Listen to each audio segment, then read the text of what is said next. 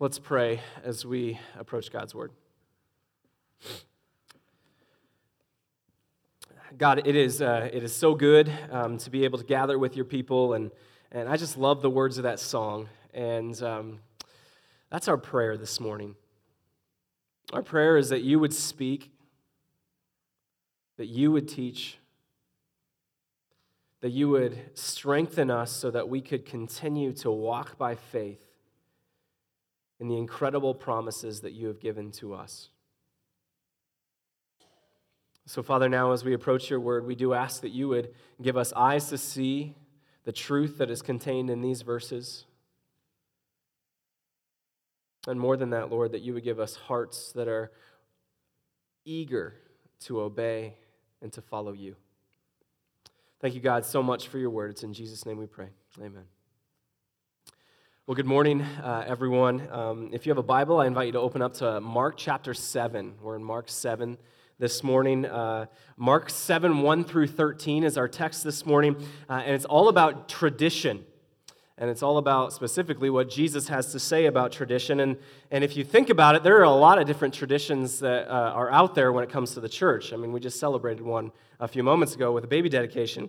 Um, now, this, this idea uh, of traditions in the church was made abundantly clear to me uh, when we were uh, five years ago, right before we launched uh, our, our, congregation here. I, I, received a number of phone calls from people, uh, questions about what traditions our church would have. And so uh, I had questions about what Bible translation we would use. And, and the question, of course, was will you use the KJV or not? I had questions about what time our services will be. Will they be on a Sunday morning or will they be some other time during the week? Will uh, we have um, uh, services with, um, well, I'll just, I'll just say it. How long will you preach in these services? Which always means, uh, are you going to preach too long? Uh, and they never give the answer to what the right answer, uh, they never say what the right answer to that question is. Uh, what types of sermons will you preach? I don't even know what that question means. I still don't to this day.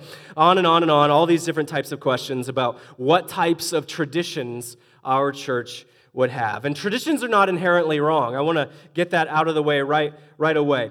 They're, they're oftentimes good things. As I just mentioned, um, this idea of a baby dedication, it's, it's not, uh, it's not a, it's something that's commanded in Scripture, but it can be a, a good thing that we do. And if you were to turn to your neighbor and you were to ask them, what are some family traditions that you have? I'm sure that there would be a lot of, of great things that would be shared. Or if you were to, to say, hey, uh, to your neighbor, what are some of the, the traditions that we have at Crosswinds? You would probably hear something like, well, the first Sunday of the month we have communion. Or during the, the summer, we take a break from our Crosswinds classes. Uh, sometimes we have potlucks. We have life groups that meet every other week, and on and on and on. And in the midst of all of these different traditions, I want us to, to again just say there is nothing inherently wrong with most or many traditions. And so it may surprise us as we look at Mark chapter 7 that there is this conflict that is brewing under the surface in Jesus' earthly ministry that really comes to a head here in this text. Jesus has some extremely harsh words to say to those who hold so tightly to their traditions that they instead compromise their commitment to the Word of God. And the Gospel of Mark, in large part, is a gospel that is focused on conflict. Jesus, in his earthly ministry, is in the midst of this conflict. And there's this increasing tension, this increasing conflict between him and the religious establishment of the day. And we see this for the first time in Mark chapter 2 and 3. We have five stories back to back to back to back to back where all of them detail these various confrontations between Jesus and the religious leaders. And after each of these stories, Mark wants us to answer a question. As we look at these stories, who is the one who is in charge? Or maybe a better way of saying that is who is the one who has divine authority?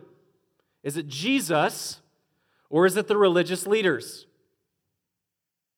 In the midst of all of this conflict, who has God's blessing? Who is the one who is authoritative to be able to teach God's true word? And now this morning we've turned a corner in the Gospel of Mark. We see that Jesus' popularity, it peaks at the feeding of the 5,000. It peaks after Jesus walks on water, and now we're getting to a point where his, uh, his popularity with the crowds it begins to decrease. And the hostility that Jesus begins to experience from the religious leaders is it's on the rise.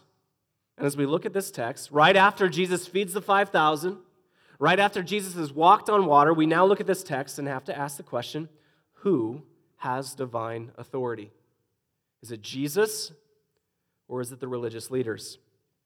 And this morning's text is really quite straightforward. In fact, if we were to sum it up uh, in a, a, prohibition, a negative statement, which is really, this, this passage is pretty, pretty critical uh, of the, the religious leaders. I think we could just sum this up by saying it this way Don't sacrifice obedience to God's word for the sake of temporary traditions. Don't sacrifice obedience to God's word for the sake of temporary traditions. Our text breaks apart into three distinct sections. First is the background, verses 1 through 4. Then there's a question, verse 5. And then the rest is Jesus' rebuke in the rest of the chapter, or rest of the verses. So let's work our way through this text this morning, and uh, then we're going to look at some uh, modern day implications when it comes to Jesus and tradition today. So if you have a Bible, uh, please follow along, starting in Mark chapter 7, verse 1. Now, when the Pharisees gathered to him, with some of the scribes who had come from Jerusalem, they saw that some of his disciples ate with hands that were defiled, that is, unwashed. For the Pharisees and all the Jews do not eat unless they wash their hands properly, holding to the tradition of the elders. And when they come from the marketplace, they do not eat unless they, unless they wash. And there are many other traditions that they observe, such as the washing of cups and pots and copper vessels and dining couches. Our, uh, our text begins with this task force that is sent from the religious elites in Jerusalem. They're sent from Jerusalem up to Galilee to, to observe Jesus and his ministry. Now, this group, they can't deny that Jesus is doing some pretty spectacular things. They can't deny Jesus' powerful teaching. They can't deny Jesus' power seen in miracles. But the question that they are trying to answer is where does Jesus get this power from? Does Jesus get this power from God or does he get this power from the devil? And that's in Mark chapter 3, verses 22 through 30. There's a, there's a text that really dives into this. Where does Jesus' power come from? Now, in this text, we don't know how long the religious authorities are with Jesus. We don't know how long they're walking around with him, watching him, waiting to pounce on the smallest misstep that he makes. And, and I just imagine that there's this crowd that's gathered around Jesus and they're standing at the back. They're standing with scowls on their faces and they're standing with their clipboards and they're ready, just waiting for Jesus to say one wrong thing. But there's a problem. It never happens.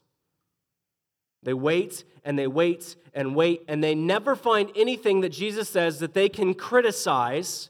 And they observe Jesus, and he is this perfectly obedient Israelite. In fact, that's one thing that might not have been immediately clear in the text before this that we looked at last week. In, in verse 56 of chapter 6, there's a summary of Jesus' healings throughout the region of Galilee. And then it says this in Mark chapter 6, 50, verse 56.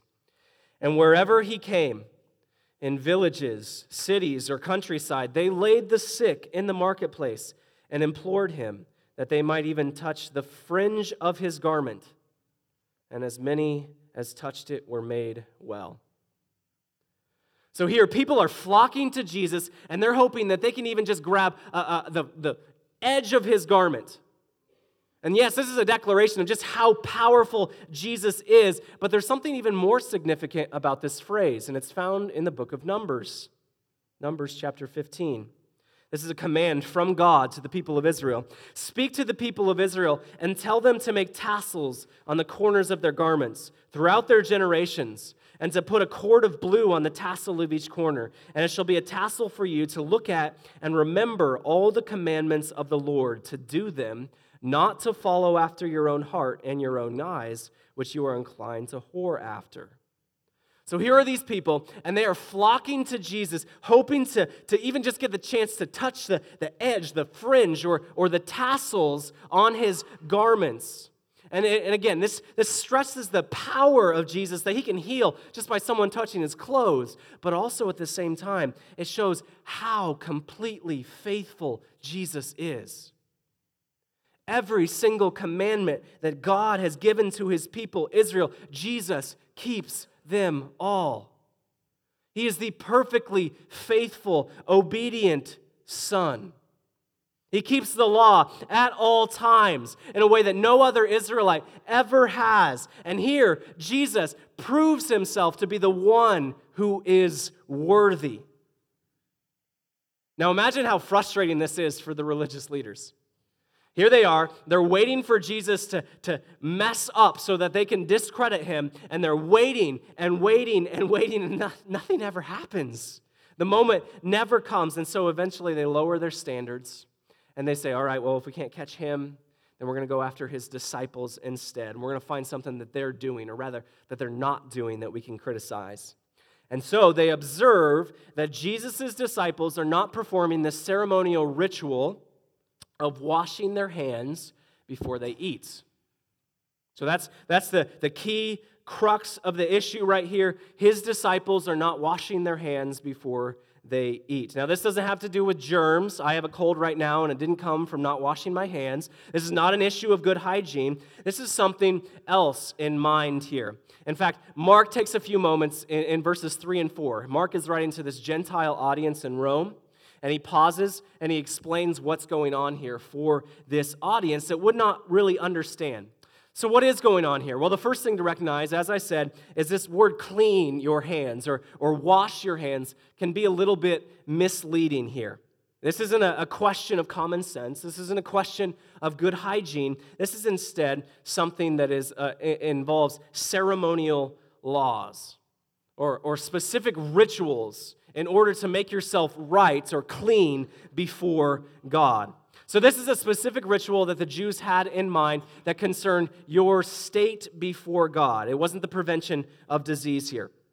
So, when, when uh, the text uses this phrase clean or, or wash, uh, here it's fine as long as we understand that we're not actually talking about what we would usually say when you, or what we would usually mean when we say go wash your hands before you go eat. Now, this didn't look like washing your hands the way we do either, and that didn't just that just wasn't or that wasn't just the case because uh, they didn't have running water. This was a specific ritual that you had to perform uh, and it involved three different things. The first you would take a little bit of water and you would you would hold your hand out like this. So uh, why don't you guys go ahead and hold your hand out like this okay?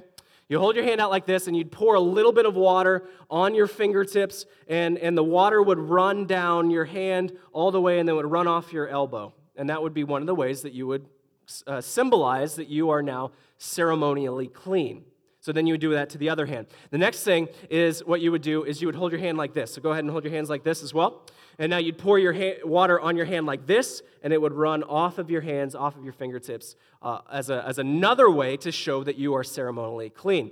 And then after that, you would do something with both of your hands uh, as a way to, to symbolize that you were clean. And so every single time as you approached a meal, the traditions that the Jews had in the first century said that this is what you would do. You would hold your hands up and you would wash it this way, and then you'd hold your hands down, you'd wash it this way, and then you wash your hands together in a very, very simple and yet very, very complex motion. Now, here's the, the issue that's taking place Jesus' disciples aren't doing that. They aren't doing it in the marketplace. They aren't doing it at home. They aren't doing it in between their meals. And so, the religious uh, authorities look at Jesus and say, What gives? Why aren't your disciples keeping the traditions of the elders? Now, so the first thing to recognize is that this, is, uh, this deals with ceremonial purity. The second thing to recognize is the origins of this practice. After all, uh, we can say, well, there's a lot of ceremonial laws in the Old Testament. Is this actually found in the Old Testament? Now, the Old Testament required certain people to do ceremonial washings before they would do certain things, okay? So, certain people and certain things, but not for everyone. It was only for the priests, and it was only before they entered into the temple or into the tabernacle, or in other words, as they entered into God's presence. But nowhere in the law is this required of everyone. So, a couple hundred years before Jesus' ministry, some, some Jews that were really serious about their faith, they looked at all these laws about ceremonially uh, cleansing the, the, um, the, the priests, and they said, you know what? The book of Exodus, Exodus chapter 19, it tells us that not just the priests are priests, but actually God looks at all of us as priests. In fact, let's go ahead and throw that up there. Exodus chapter 19, it says this Now therefore, if you will indeed obey my voice and keep my covenant, you shall be my treasured possession among all peoples, for all the earth is mine, and you shall be to me a kingdom of priests and a holy nation. These are the words that you shall speak to the people of Israel. So, these people, a couple hundred years before Jesus' birth, they're, they're looking at, at the Old Testament and all these laws, and they say, hey, you know what? God considers all of us to be priests. God considers all of us to be set apart. And so, you know what we should do to show that we are serious about our faith? Well, we should go ahead and do what the priests are commanded to do in the Old Testament. So, this is a tradition, but I want us to, to recognize it probably started with really good intentions. Started with really good intentions to show that we are serious about our faith. We are serious about worshiping God. And we're going to look more at the, the origins of it here in a moment. But they're beginning to, to have this, it begins with this mindset of, you know, we're, we're set apart for God. And we want to show God, we want to show a watching world how serious we are about our commitment to God. So that's a couple hundred years before Jesus, and this practice really takes off, and, and pretty soon it becomes commonplace among all people in Israel.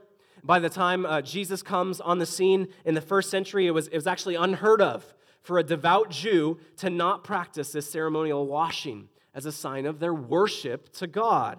And this was especially the case if you were in the marketplace. If you notice in Mark chapter 6, verse 56, it says that Jesus is doing these healings in the marketplace. And here in Mark chapter 7, verses 1 through 4, it emphasizes that Jesus, or it emphasizes this importance of cleansing yourself when you've come from the marketplace. And there's this, this focus here is when you are in the marketplace, you are going to interact with some people who are unclean. You're going to interact with uh, Gentiles. You're going to interact with Samaritans. And the first thing that you need to do when you get home is to cleanse yourself, to recognize that you are not like them Instead, you are set apart for God. So, this is all of the context that is taking place here, all of the background of what is about to happen.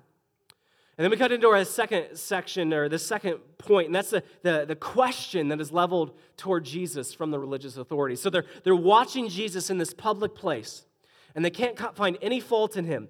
But then they notice, well, hey, your disciples aren't, aren't consistently keeping these traditions that we've set aside here. And so they have the field day. And second part of this text is verse 5. The question. And the Pharisees and the scribes asked him, Why do your disciples not walk according to the tradition of the elders, but eat with defiled hands?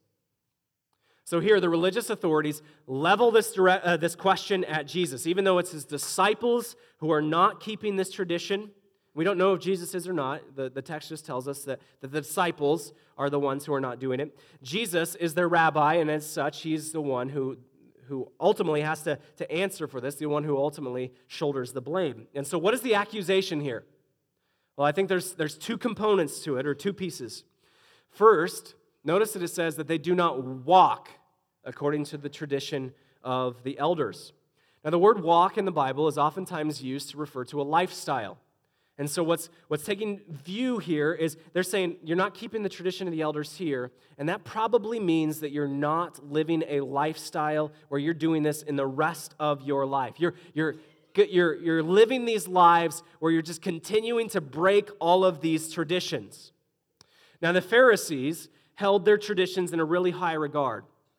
That's why they called it the tradition, uh, the tradition of the elders. And, and to break one of these traditions was actually an extremely serious offense. Later on, after Jesus' birth, uh, or after Jesus' ministry, uh, and I think it was the 200s or the 300s AD, uh, a, a, Jewish rabbi actually said, uh, a couple of them said, that um, it's more serious to break a tradition than it is to disobey the Bible. So, this is a very serious offense here in their minds. And I want us to explain or to understand why. If, you, if you're familiar with the Old Testament, the people of Israel are chosen by God, they're set apart by God, and God says, I'm going to be with you, I'm going to bless you, I'm going to use you to bless all of the nations. And I just want you to be faithful, I want you to follow me, I want, I want you to keep these commandments. Well, if you're familiar with the Old Testament story, that's not at all what happens. The people of Israel almost immediately turn their back on God, and God sends prophet after prophet after prophet, says, Hey, repent, return to me, return to me. And sometimes they do, sometimes they, most of the time they don't. And eventually, God sends them into exile. And it was in that moment, they were gone for 70 years from the land. God brings them back. only a remnant, only these who are really serious about their faith, return to the land of Israel. And one of those, coincidentally, was Ezra. Now, these people returned to the land, and a couple generations after Ezra, in between the, the Old Testament and the New Testament, some of the scribes say, hey, you know what? The reason we were kicked out of the land is because we did not keep the law. And we need to do whatever we can to make sure that we continue to keep the law for generation after generation after generation. So, what we're going to do is we're going to create new laws new traditions, and we're going to build a fence around the law. We're going to create these new laws so that way, even if people break this, well, they haven't actually broken the law yet. So that way we can remain in the land. And, and we do this today, or some people do this today. Some people, if the speed limit is 55, they say, I'm not going to drive over 50 or, or 52 or, or, whatever the case, because they, they take it very seriously that I'm not going to break the speed limit. And so uh, instead, I'm going to only drive 50 or five miles under, so that way I never actually break the law. So, this is a, a common thing that, that some people do uh, to this day. And the Pharisees, they see these, these actions of Jesus' disciples, and they, they look at it and say, okay, that right there, that is the heart that led to us being sent into exile. This, this lack of concern for, for God's law. And over the years, we have this effort to build this protective fence generation after generation. They develop these rules and these ceremonies and these rituals, all kinds of prohibitions. They take the rituals and ceremonies, such as, as priestly hand washing, and they force them upon all people. And, and, and let's, let's give them the benefit of the doubt. It probably starts as a very good thing. But, the time, but by the time we get to Jesus' day, this is an in insufferable weight on the people of God. So, the first accusation is that they're living this lifestyle that is cavalier, that doesn't care about following God, which is a, a really big conclusion to reach just because they don't follow a tradition. So, that's the first accusation. The second one is, is similar. The lifestyle that they're leading, it leads to these defiled hands, and by implication, it leads to defiled hearts. What's, what's in view here, the concern here from the, the Pharisees and, and the religious authorities is, is this heart. By breaking the tradition of the elders, the disciples have shown that they have cut themselves off from God's presence and they're far from God. And it's all because they won't keep these traditions. So that's the accusation here from the religious authorities. Well, how does Jesus respond? Well, Jesus responds with a rebuke. And that's what the rest of our text focuses on. So let's start with Mark chapter 7, uh, verses 6 through 8. And he, Jesus, said to them, Well did Isaiah prophesy of you hypocrites. As it is written, This people honors me with their lips, but their heart is far from me. In vain do they worship me, teaching as doctrines the commandments of men. You leave the commandments of God and hold to the traditions of men. What does Jesus do in light of this accusation directed toward him and directed toward his disciples? Well, he opens his Bible. What a novel concept. The scribes point to their traditions, Jesus points to the Bible. And rather than denying that his disciples are actually breaking these traditions, he says, Well, let me, let me see what the Bible says. And he, he opens scripture and he, he goes to Isaiah chapter 29. And he opens to Isaiah 29 and, and he rebukes them in, in this quotation. So, why does Isaiah, or why does Jesus refer to them as, as hypocrites here? Well, um, the word hypocrite, uh, we're, we're, probably familiar with it. It's a, a, very common word today, especially leveled toward uh, Christians today, isn't it? Um, the, oftentimes it's used to refer to a person who has uh, words and actions that don't meet, right? They don't, they, don't, they don't match. So you're saying one thing and yet you're living a different way. And, and that's, that's accurate, but it, it kind of misses what Jesus is referring to here. How does Jesus define a hypocrite based off of this text? Based off of what the Pharisees are doing? Well, it's not a, a difference between one's words and actions. Instead, it's saying, hey, you're living the, your words and your actions, they're, they're lockstep. But what's the problem? Your heart is far from me. The word hypocrite comes from the realm of acting. You're pretending to be someone that you are not. And that's all good in the theater. You'd be a pretty bad actor if you didn't pretend to be someone you're not. But it's not a good thing in real life, is it? And so when Jesus looks at the religious authorities and calls them hypocrites, he's not saying, hey, you got words and actions that don't line up. He's saying, hey, you're doing these things, you're saying these things, and your, your heart is far, far, far from God. You've claimed that my disciples have defiled hands and by implications defiled hearts. Well, you're the ones who have defiled hearts. There is this disconnect here between your words and actions and what your heart actually says about who you are. This is what Jesus means when he quotes Isaiah chapter 29, verse 13, and it says this This people honors me with their lips, but their hearts are far from me. The focus, isn't here, focus here isn't so much on tradition. The focus instead is on the hearts of the people. Whatever may have started with good intentions has now been infected by this spirit of, of one upsmanship well, I'm going to prove that I'm better than you because I'm the one who actually follows all these rules and regulations. What had once maybe been a way to boldly declare, I'm different than the pagans around me, that I am serious about following God, now is a notch in their own belts that says, Look how good I am. Look at my own righteousness. And before we continue, can we just pause and, and, consider the ways that sometimes that same exact heart creeps into our own actions, even those that start with the best of intentions today?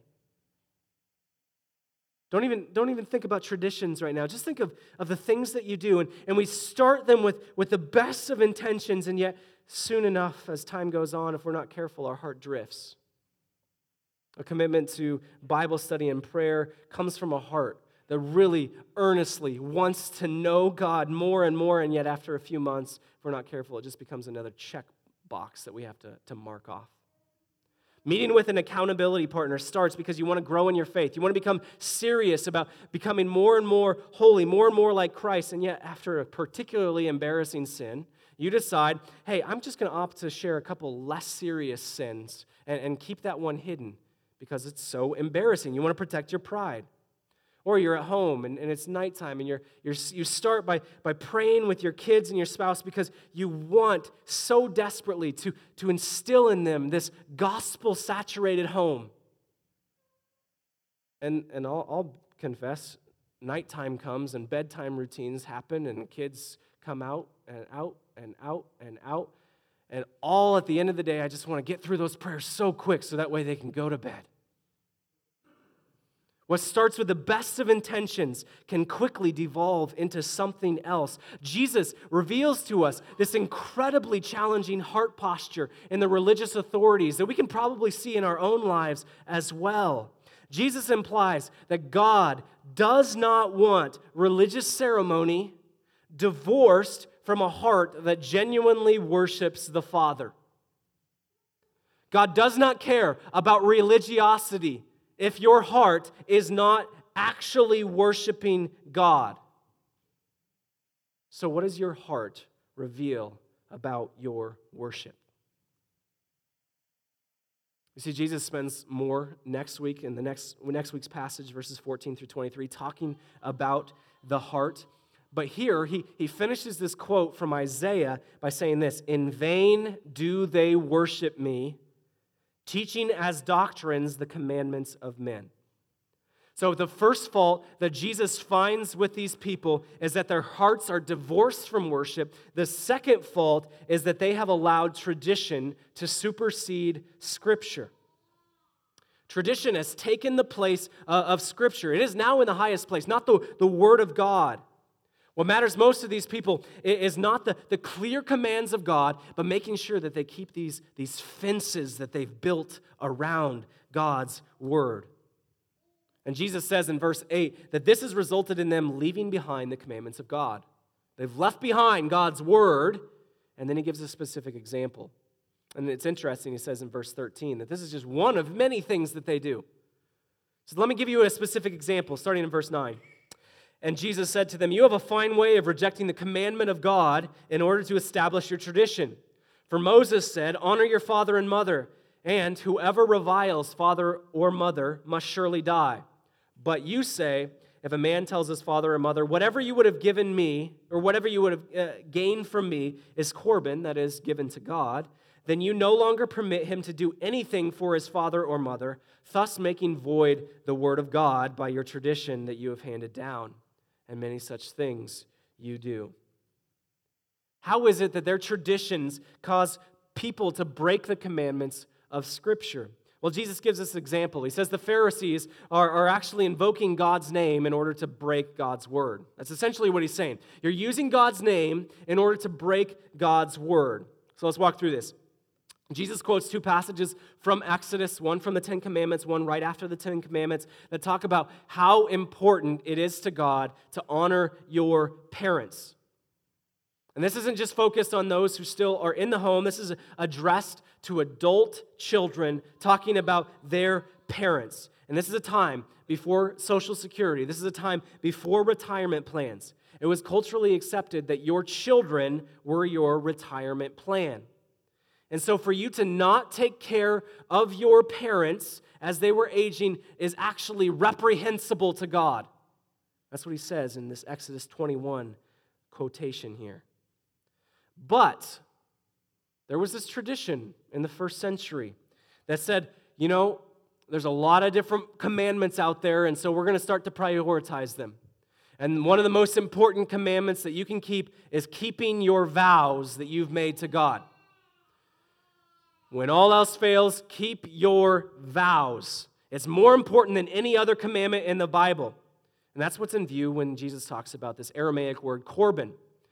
Some people would make these vows to God, saying, you know what, I'm going to give something special to the temple, or Corban. I'm going to give it to the temple. I'm vowing to give it to you, God. I haven't given it to you yet. And because they vow before God, it is now unbreakable. If you change your mind, that's too bad. What, what takes most importance in this tradition is the vow that you have made.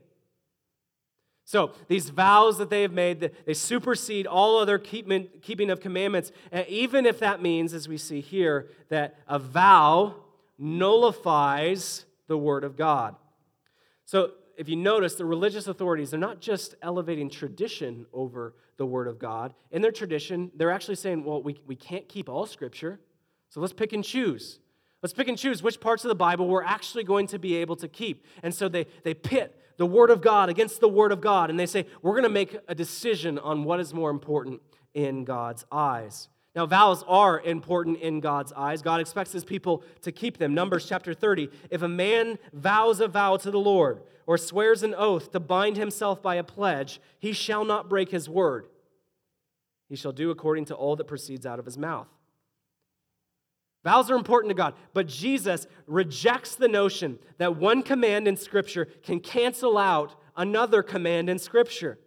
If your vow leads you to disobey God in some area, then what should be broken is not the commandment, it should be the vow that is broken.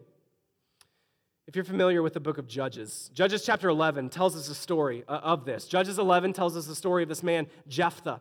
And Jephthah is about to lead the people of Israel into battle against some of their enemies. And he says, God, if you give me victory, I vow that whatever greets me on my return home, I will sacrifice to you. And he's thinking probably of a cow or, or what other, uh, some other form of livestock. Well, he gets home, and the first thing that comes out is his only daughter. And right then, Jephthah has a decision to make. Am I going to keep my vow, or am I going to clearly keep what is said in God's word? Am I going to kill my daughter because of some rash, foolish thing that I said? Or am I going to keep my word? What, what matters more to me, my word or my God? And Jephthah decides to sacrifice his daughter. And the implication in Judges is that Jephthah worships God in a way that God hates. And the Pharisees are doing the exact same thing here. They're worshiping God in a way that he absolutely despises. So, what can we learn from this text? What can we learn from Mark chapter 7, verses 1 through 13? Well, we stated it in a negative way. Don't sacrifice obedience to, God, obedience to God's word for the sake of temporary traditions. Let's look at it in a positive way. What does this passage not just prohibit, what does it encourage for us? Well, I think it would be this Disciples hold to the word of God with their whole mind, their whole heart, and their whole will. Disciples hold to the Word of God with their whole mind, their whole heart, and their whole will. This is less about tradition, and it's more about your heart and obedience to God. So let's look at those each individually. First is about honoring or holding to the Word of God with your whole mind. The underlying assumption of this entire passage is that they actually know the Word of God. They actually know what God's word says. And so he wants them to hold faithfully to the word of God, not to sacrifice it on the altar of tradition. But in order to do that, you first have to know what it says. Disciples hold to the word of God with their whole mind. Second, disciples hold to the word of God with their whole heart.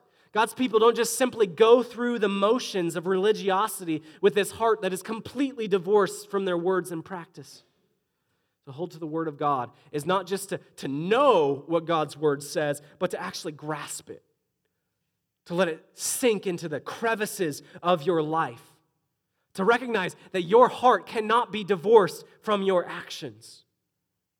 And the third thing is, is this the disciples hold, a disciple holds to the Word of God with their whole will. In other words, those who follow Jesus are willing to do what His Word says willing to do what his word says. They keep the commandments of God, plain and simple.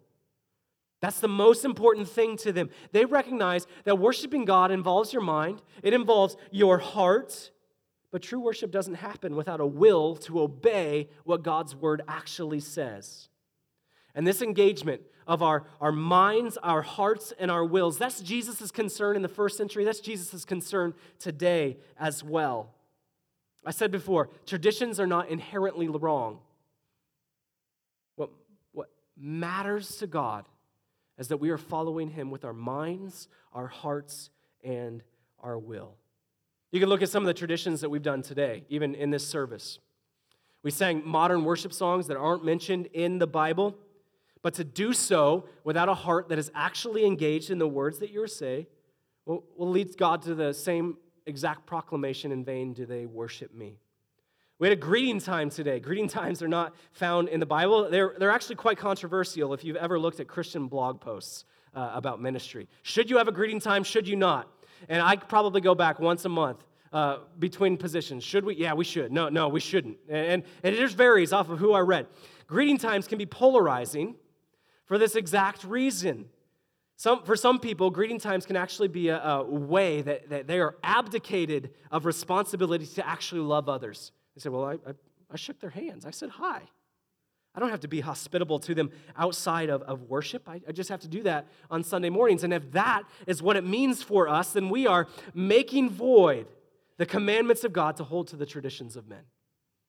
Baby dedications today. Now, there's nothing in the New Testament that talks about dedicating a, a, child in front of the church, but it can be a wonderful and powerful moment. It can be a, a way to commit before others if your heart is actually engaged.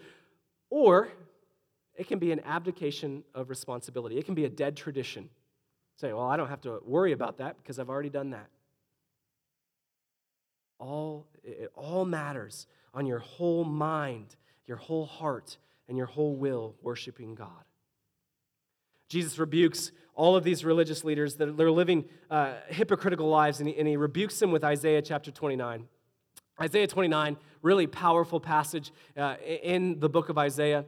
The entire chapter is found in the context of God saying, Hey, you haven't followed me, you haven't obeyed me, and so I'm kicking you out of the land. We already talked about this context of exile. But then it ends with this incredible promise where God says, I'm going to restore you. Not because of your faithfulness, not because of your ability to keep the law, but instead because I am faithful. Notice how this text ends. And just consider how it, really is fulfilled in Jesus. It says this and that day the deaf shall hear the words of a book, and out of their gloom and darkness the eyes of the blind shall see. The meek shall obtain fresh joy in the Lord, and the poor among mankind shall exult in the Holy One of Israel. For the ruthless shall come to nothing, and the scoffer cease, and all who watch to do evil shall be cut off, who by a word make a man out to be an offender, and lay a snare for him who reproves in the gate, and with an empty plea turn aside him who is in the right. Therefore, Thus says the Lord, who redeemed Abraham concerning the house of Jacob Jacob shall no more be ashamed, no more shall his face grow pale. For when he sees his children, the work of my hands in his midst, they will sanctify my name. They will sanctify the Holy One of Jacob and will stand in awe of the God of Israel. And those who go astray in spirit will come to understanding, and those who murmur will accept instruction. Disciples hold fast to the Word of God with their whole mind, their whole heart, and their whole will. And if you are someone whose mind, heart, or will is far from God, this very, very harsh passage in Isaiah chapter 29 ends by reminding us that there is mercy available beyond measure,